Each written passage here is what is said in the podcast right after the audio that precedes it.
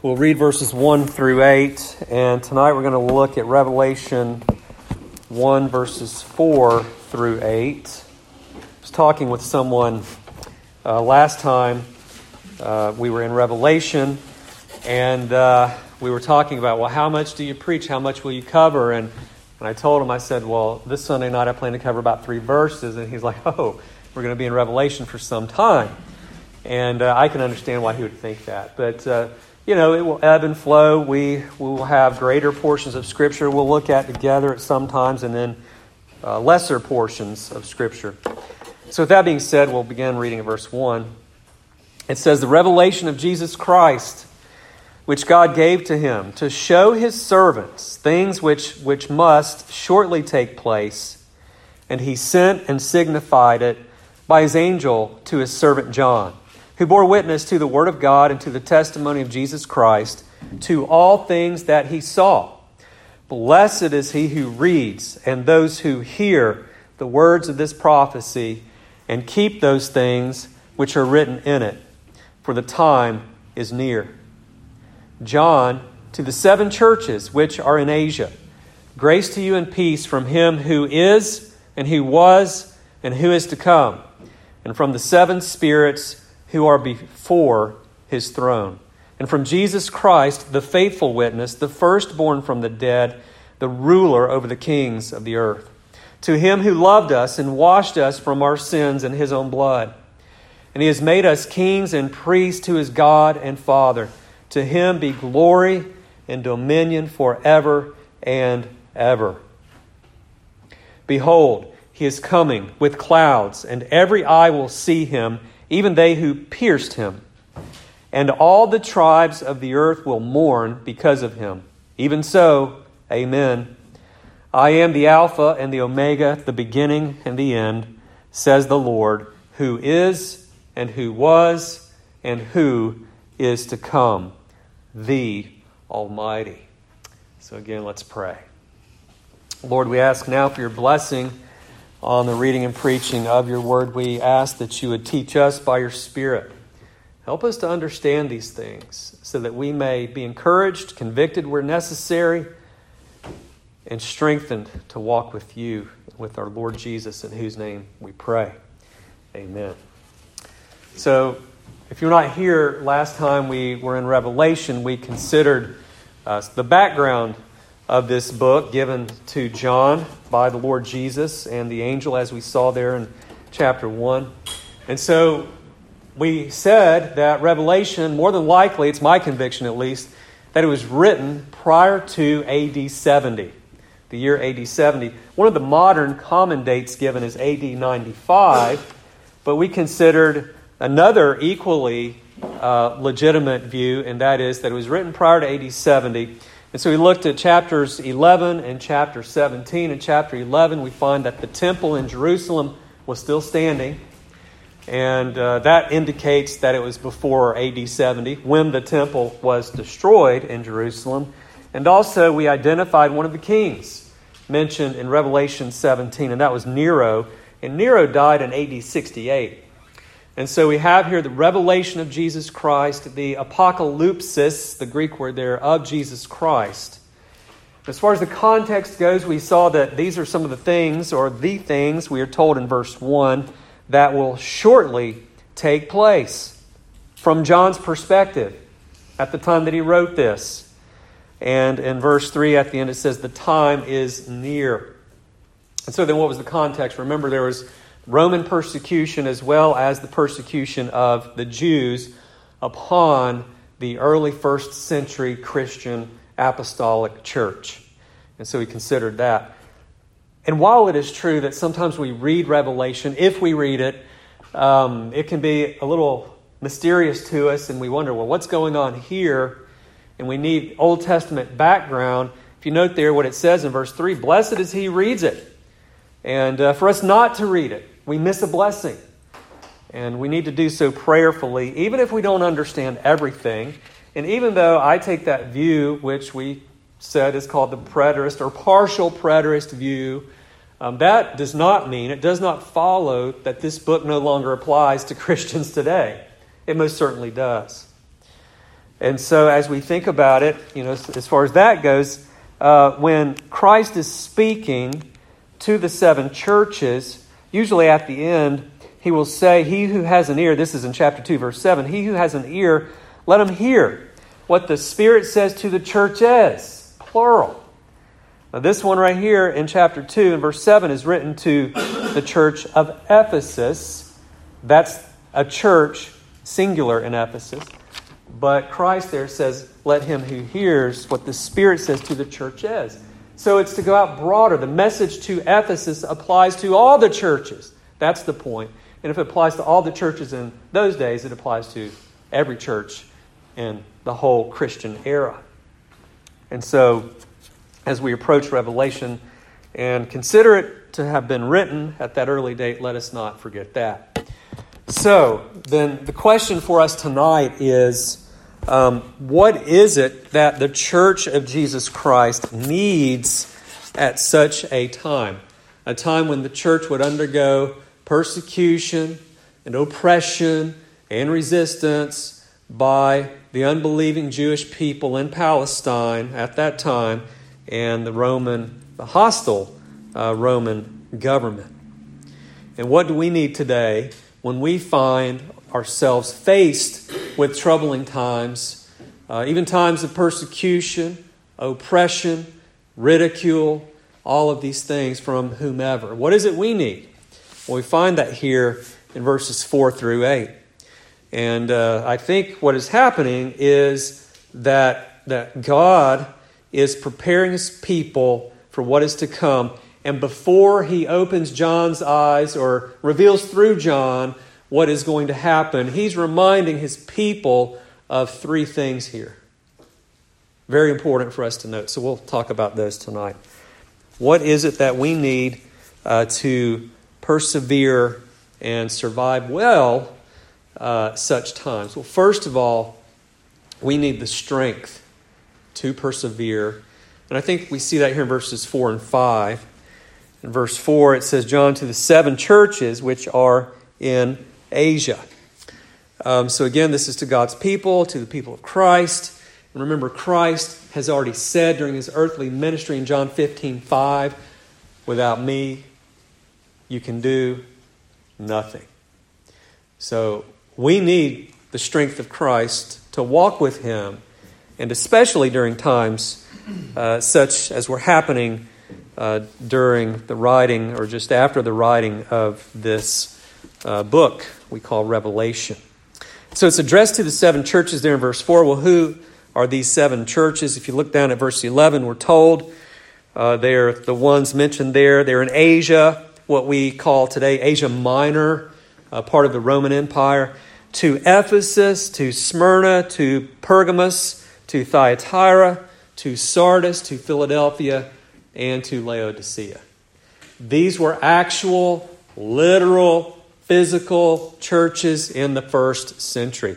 You know, Paul helped to establish the church at Ephesus. He left Timothy at Ephesus to pastor that church. He wrote 1st and 2nd Timothy to the church at Ephesus where Timothy was. And in Revelation 2, we have another letter to the church at Ephesus. So actually, there are four letters written to Ephesus because the other one is what? Ephesians, right? And so these were real churches. And so this was written to our brothers and sisters in Christ from the first century in the year of our Lord. And so we'll talk more about those churches as we move through Revelation. So we do, we need the strength to persevere. I think this is indicated here in verses 4 and 5. If you see there in verse 4, halfway through, it says, Grace to you and peace from Him. And it goes on. You know, this is a typical salutation found in the New Testament. When an apostle would write a letter, he would often say, Grace to you and peace. It's a greeting, it's a salutation. That's how we begin the worship service. Um, we, we do that in the name of Christ. And there's a reason for that. We need to be reminded of that from who it is that we receive grace and peace. And God's people who would undergo the things mentioned in this book needed to be reminded of it. This is not filler. You know, if you're a student or have been a student and you've had to write a term paper, the teacher might say, okay, class, it needs to be 11 to 14 pages, and maybe all you've got is nine. And so you have filler in that paper. You quote verbatim pages from a book, and then you summarize it. Well, God doesn't need filler. God doesn't use filler. Every word in here is given by Him. And so there's a reason it starts off like that. Think about it grace. What is the grace of God? Well, um, again, this is a typical uh, salutation, and men have defined the grace of God as the unmerited favor or kindness of God. Perhaps you've heard that. Another one is God's riches at Christ's expense. Well, J.I. Packer said the grace of God is love, God's love, freely shown toward guilty sinners, contrary to their merit, and indeed in defiance of their demerit. We don't deserve God's gift, which is His grace, but He has shown His grace to us. Further, J.I. Packer again says the grace of God is the source of the forgiveness of our sins, the motive for the plan of salvation, and is the guarantee of the perseverance of the saints. So if you are suffering because you are a Christian, do you think it's important to be reminded of that grace? The grace that is the source of our forgiveness from God, the motive from God for the plan of salvation and the guarantee that we will persevere as the saints of God. Of course it is. And then he mentions the peace of God. In the original here, uh, this refers to two things in the New Testament the peace of God. It refers to harmony and it refers to tranquility. And so, if we're talking about harmony, that really is a reference, the um, vertical reference, that is the relationship between ourselves and God. In Romans 5 1, it says, Therefore, having been justified by faith, we have peace with God through our Lord Jesus Christ. And so, we who were once at war with God, we who were his enemies, have received peace now. A peaceful, completely restored union and fellowship with the living God through Jesus Christ. And we receive that once we put our faith in the Lord Jesus Christ. But from that, often will flow to the Christian what Paul says in Philippians 4 7 is that peace that passes all understanding. That peace that is like that still water where that bass is swimming underneath its surface. And so we need to be restored to fellowship with God. We have been through faith in Jesus Christ, and that brings peace with God. He's not our enemy, He is our Heavenly Father now. And He has our best interest in mind, no matter what it is we're going through. And because of that, we may suffer in this life, but we may suffer well with God's peace. Even like Stephen in the early church in Jerusalem, who, because he was a Christian, suffered martyrdom in the name of Christ. And what does he do? He speaks boldly, he has confidence in God and his message. But even at the end, after they're stoning him and as they are killing him, in Acts 7, in verse 60, he prays and he says, Lord, do not charge them with this sin. You see, he's at peace. He knows where he's going. And so death has been conquered for him. And he even intercedes for those who are killing him, praying that God would forgive them. And that'll uh, lead us here in a moment to something else in our text. But also, as far as uh, grace and peace. We have their source, it says there in verse 4 from him who was and is and who is to come. This is a reference to God in general, probably God the Father. And this refers to God's eternality. You know, back in uh, Exodus 3, there's Moses at the burning bush. And Moses says, Who, Whom shall I say shall send me? And he says, God says, I am. The verb to be. I am the God who is, the living one, the eternal one. And we have a reference here to that the one who is and was and who is to come, the eternality of God, but also from the seven spirits who are before his throne. Now, we do not believe there are nine persons in the Godhead. This is a reference to the Holy Spirit. Um, but the number seven, as you may know, in Scripture often refers to completeness or fullness, and that goes all the way back to the days of creation in Genesis 1. When God was done, when the days of creation were full and so forth, He rested on that seventh day, and so that whole time frame was complete and full. And so here we have this reference to the fullness of the Holy Spirit from the one who even fills us with Himself, God the Holy Spirit. And it says in verse 5 from Jesus Christ, the faithful witness, the firstborn from the dead. And so we have here reference of, or to the Trinity, the one who supplies us uh, with this grace and peace that we need in such times. Jesus here is called the faithful witness. The word witness can also mean martyr. And Jesus was faithful, wasn't he? Even unto his death. Philippians 2 talks about that. He was faithful to the end. And it says here, the firstborn from the dead. Now, why do we need to be reminded that Jesus was faithful to the end, even though it meant death for him, and that he was the firstborn from the dead? Well, that phrase is used elsewhere in Scripture. Paul alludes to it uh, in 1 Corinthians 15 to show that Christ is the first fruit. His resurrection is the first fruit. And that means it is our guarantee that we will be raised from the dead at the time of his second coming, raised bodily. And so our resurrection is inseparably connected with Christ's resurrection. Therefore, we need to be reminded that Christ is the firstborn. Why? Because if we die on account of our faith, and when we die as Christians, our bodies will be resurrected at the last day. Our bodies are headed to the grave right now, where there will be decay unless Jesus comes back first. And so they have this reminder of Christ's victory over the grave, and his victory means that we are victors because his victory is our victory, as Romans 6 tells us there.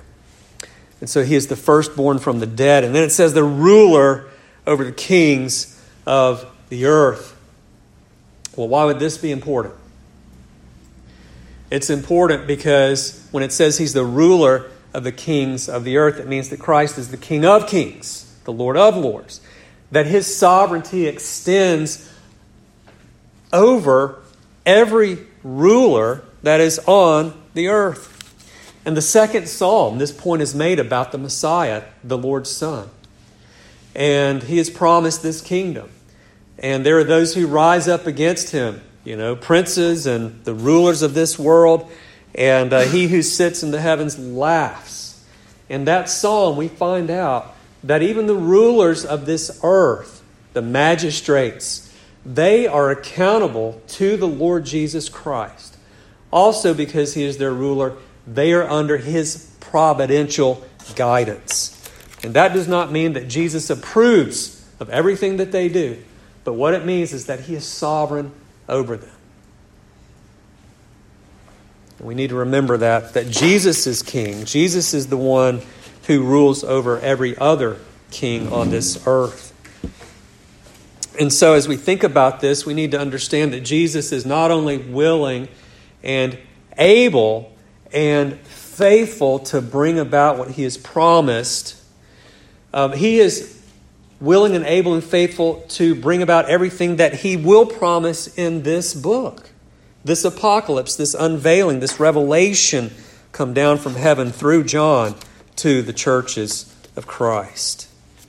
And so then, as we think about that, it is only with the promised grace and peace of God that we can endure whatever hardships come our way. It is only by the grace of God and the sustaining peace of God that we, like these first century Christians, can, in the words of Paul, do all things through Christ who strengthens me. Philippians 4:13 whether it's hardship, whether it's famine and hunger, or fullness, having plenty. Paul tells us there. And so Christ is the supply and source of our strength. We're reminded of that just as these first century Christians were reminded of that here. So there's a second thing we need. That's in verses 5 as well and 6. And uh, if, we're, if we're going to survive and do well uh, and be strengthened under such circumstances as oppression, um, persecution, ridicule, uh, we need to have a focus on the redemptive work of Christ. And as we focus on the redemptive work of Christ, we are reminded of who we are in Christ. We are reminded of our identity in Christ. When you think about the kingdoms of this world, you know, in one sense, we are citizens of the United States of America. Well, not in one sense, we are. Those of us who are. But, as Paul says in Philippians 3, our citizenship is where? In heaven. And we're members and citizens not only of the United States, but of the one and true kingdom, the eternal kingdom, the kingdom of Christ.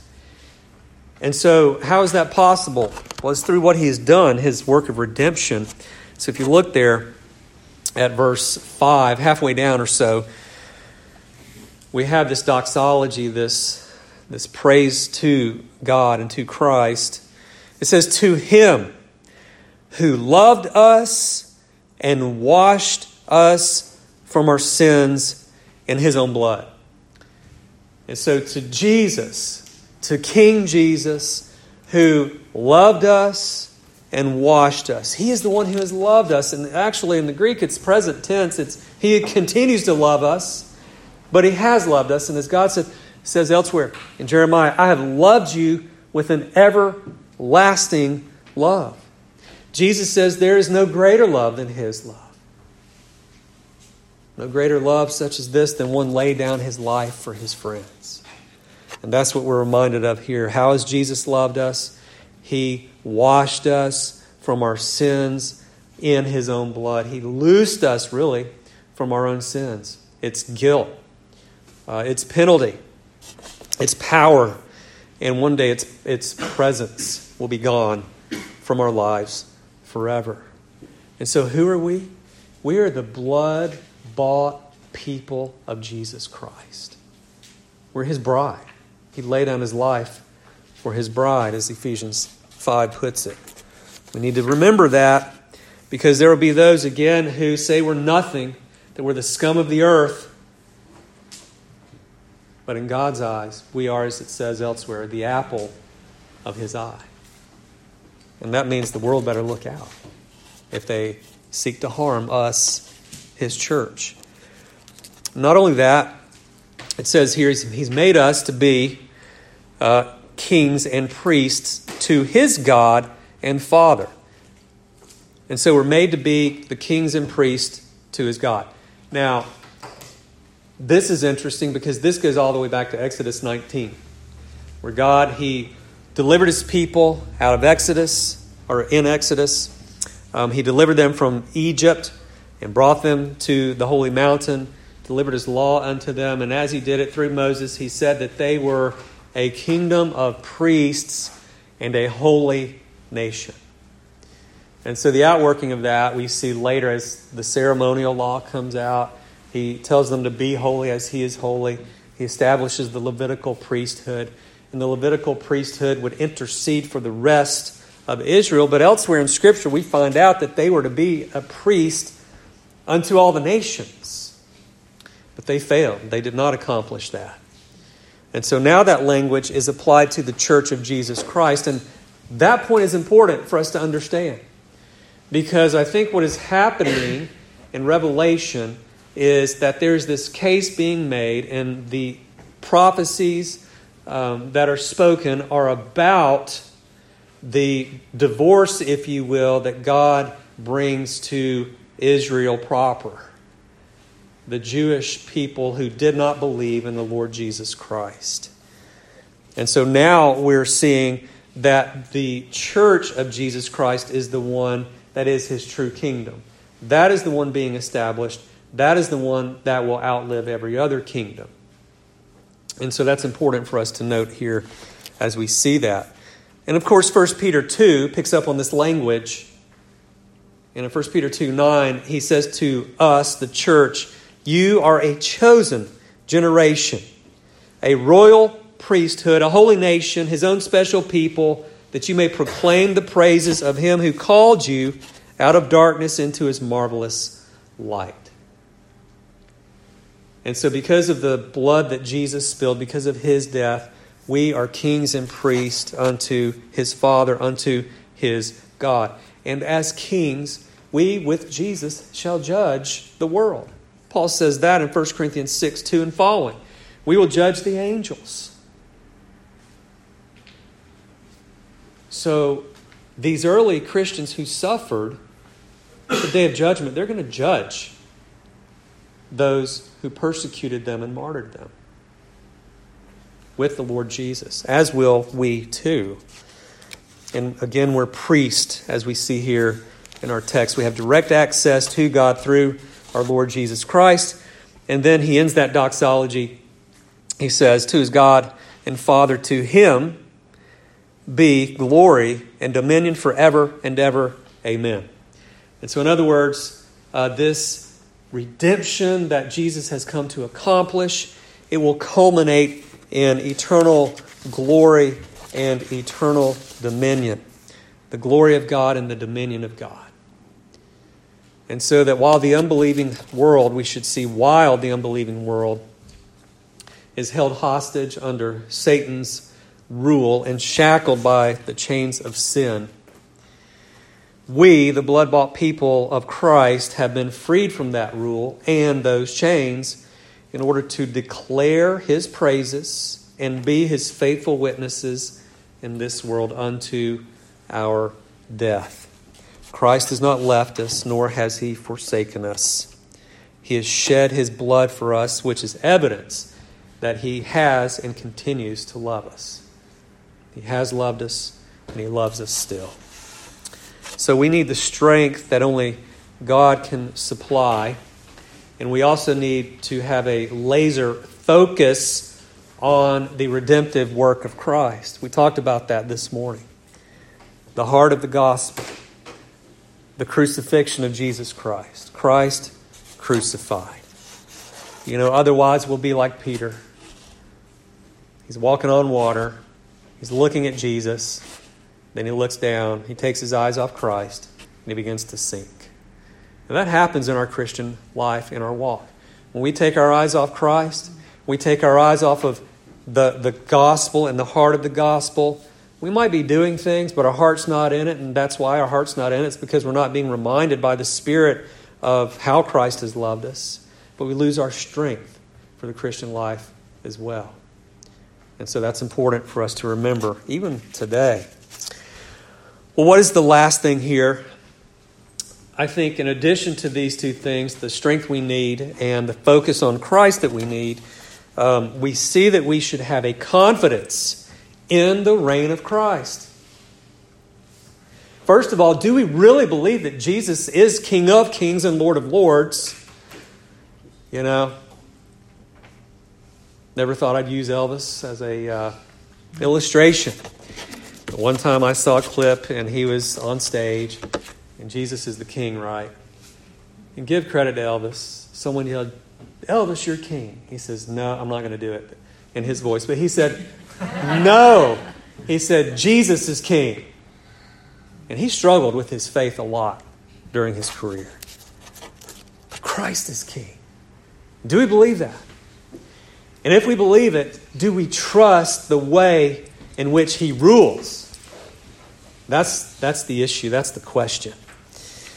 And so we're reminded of that here. We've got some technical things to work out. Um, but whether we apply this to the first century or the second coming of Christ, we still need to trust in Christ and have confidence in his rule, in his reign. You know, part of Christ's work as our Redeemer is um, what our shorter Catechism 23 says. Uh, he executes the offices of prophet, priest, and king, both in his estate of humiliation and exaltation. So Christ holds three offices as our Redeemer prophet, priest, and king.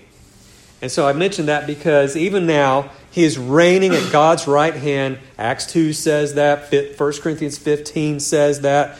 Revelation 1 5 says that.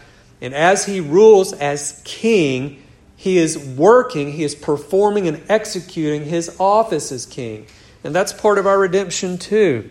Not only our prophet and our priest, but our king. And all three of these are represented here. He's given this revelation to John. He's our prophet. Um, he's our great priest. He's the one who has made us priests with him. But also, he's our king, as we've just seen in verse 5. And so, do we have a confidence in his reign? And uh, let me spell this out for us. Hopefully, I will and not confuse us too badly. Um, well, it says there in verse 7 Take note of this. Behold, he is coming with clouds, and every eye will see him. And it goes on. So he is becoming, or he is coming with clouds. Now, when you read that, you might think, okay, um, Acts chapter 1, verse 11, at his ascension, he went up to heaven. There's clouds. We're told elsewhere that there was clouds that are going to be with him at his second coming. For instance, uh, 1 Thessalonians 4.13. Now, we do not deny the physical, bodily return and second coming of Jesus Christ. That is a cardinal doctrine of the Christian faith. But I don't think that's what is being talked about here. Um, for instance, when we talk about clouds in Scripture, we have to be careful. We have to note how it's being used. Clouds in Scripture often represents, uh, represent the very presence of God. Uh, for instance, in Exodus 13 21, uh, you have the cloud by day following Israel. That represents the very presence of God. And uh, in, the, in the 18th Psalm, David gives us that psalm, and he's recounting how he was surrounded by his enemies. And that would be uh, Saul and his men. And then he prays, and then in verses 7 through 15 in Psalm 18, we're told that the earth shook and trembled and that God was angry.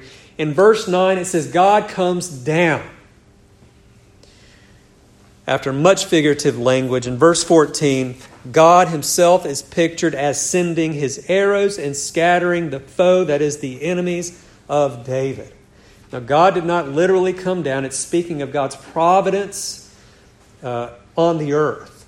So he came down in his providence in that way. Um, in Isaiah 19, there's a prophecy against Egypt. You know, the Israelites never could get over Egypt. It seemed they, they turned back to them for help and so forth when they should have turned to the Lord, the living God. And so God prophesies and brings this burden against Egypt. And it says there, Behold, the Lord rides on a swift what? Cloud and will come into Egypt. The idols of Egypt will totter at his presence, and the heart of Egypt will melt in, his, in its midst. Well, guess what? God came in his clouds, we should understand it, of judgment when King Nebuchadnezzar and the Babylonians came in and attacked Egypt, as well as the Persians after that. And so, as we look at verse 7 here, there are many who see this as the great theme of the book of Revelation. And that theme is the theme of judgment. The judgment of Christ in space, in time, even before his second coming. Christ comes in different ways in Scripture. Um, in fact, hold your finger there and turn to Matthew 24. Because again, Matthew 24 a large portion of it deals with the destruction of Jerusalem. It deals with the destruction of the Jerusalem temple in AD 70. And uh, probably, oh, through verse 35 is the discussion about the destruction of Jerusalem AD 70. Verse 36 picks up and talks about the second coming. Well, if you look at verse 30, Jesus is talking about these, these signs Then the sign of the Son of Man, again, this is figurative language, it's prophetic literature. The sign of the Son of Man will appear in heaven. Then all the tribes of the earth will mourn, and they will see the Son of Man coming on the clouds of heaven with power and great glory. Okay, so the Son of Man is coming on his clouds, the clouds of heaven, with power and great glory. Another sign of the judgment of Christ coming to Jerusalem, I think, in AD 70.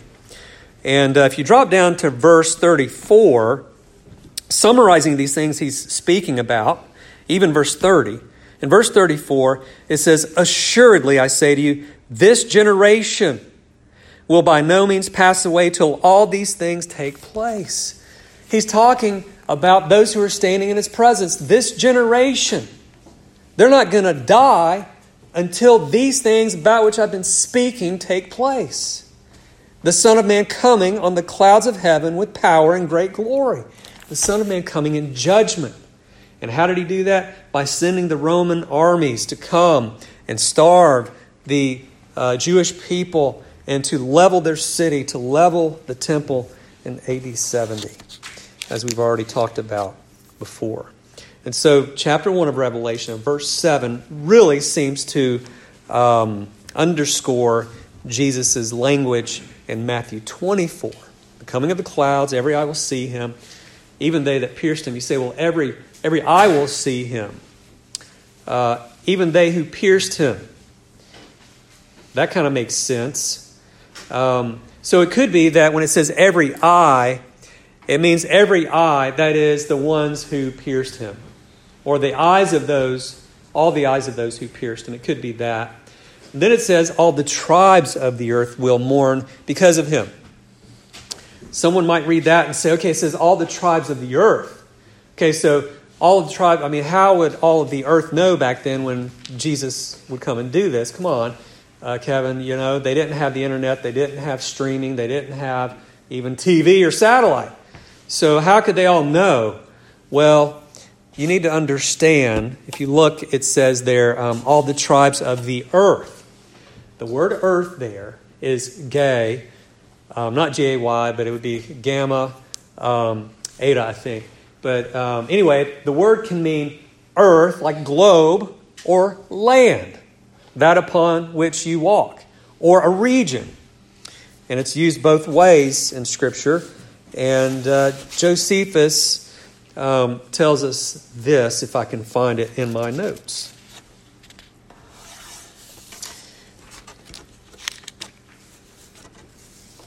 Well, anyway, it's in here somewhere. I've got too many notes.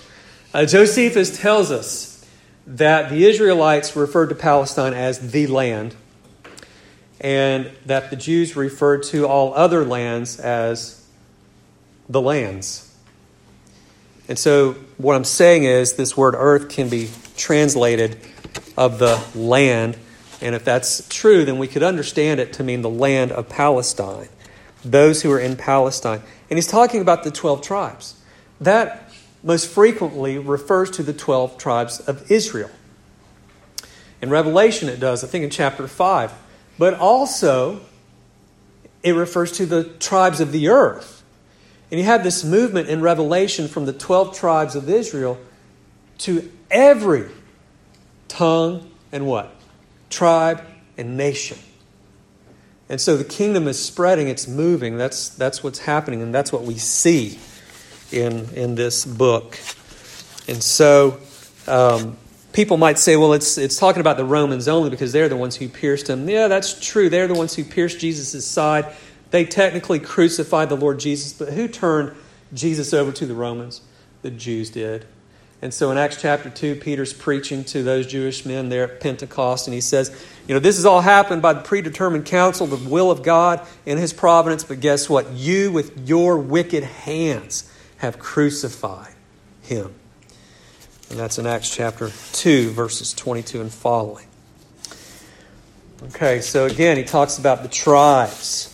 And I think, in other words, he's talking about that coming judgment in AD 70, the destruction of Jerusalem. And some believe here there's a reference to Zechariah 12:10 as well as Daniel 7:13. And uh, we read that portion of Scripture where they would mourn those who pierced the Lord Jesus. We read that Scripture earlier in our service. And what is the meaning then?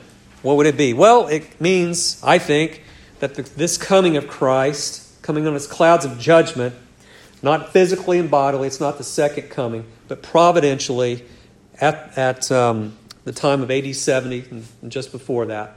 Um, it means that the coming of Christ in this way was comprehended by them, those about whom uh, verse 7 speaks those who pierced him, the Jewish people.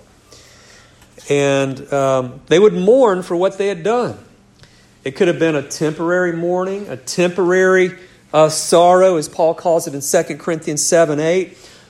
Maybe it would lead to a godly sorrow, as Paul talks about also in 2 Corinthians 7, where he says that godly sorrow leads to repentance. And so they mourn in that way. And if you remember, even in Acts 2, Peter brings this indictment at Pentecost upon those unbelieving Jews, and it says they were pricked to the heart. And many of them believed, even there in Acts chapter 2. So the text continues, and it says, Even so, amen. Let it be true. Even so, this is going to happen. Amen. And that's where I'm getting this point from that we need to have this confidence. Even though Christ is coming in judgment, even so, let it be true. We are in agreement with it, we recognize it, and it's going to happen. This is what's best. That's what faith says. This is what's best because Jesus knows what's best. And so let us think about in our day and time.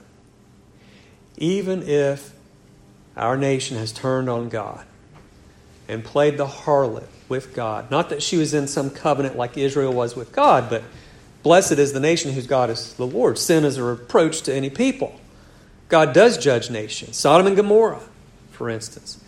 Well, if that happens, it is happening, uh, we should say, even so, amen.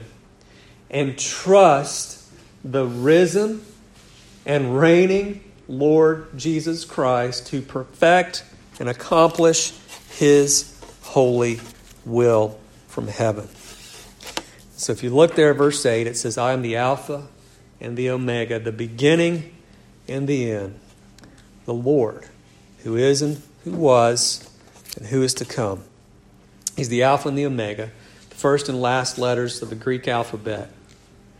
And probably that means that He is the author and creator of all things except sin, and that He is going to bring these events to their conclusion. He's going to make them happen. Christ is the one, it says here, who is and who was and who is to come. Christ is unstoppable. He's unchangeable, but he's unstoppable. They tried to kill him, and what happened? He came back out of the ground from his tomb. He was raised. You can't stop Christ and his rule and his reign and performing his holy will. He is the Lord Almighty, the Pantokrator, or Pantokrator. He's the one who rules over all. Let us not forget that, even in such times as this. Let's pray. Lord, again, we thank you for uh, this word. We pray that you would help us to apply it to our lives, not to be fearful, but to trust in your wisdom and your complete sovereignty over all the affairs of men. We pray in Jesus' name. Amen.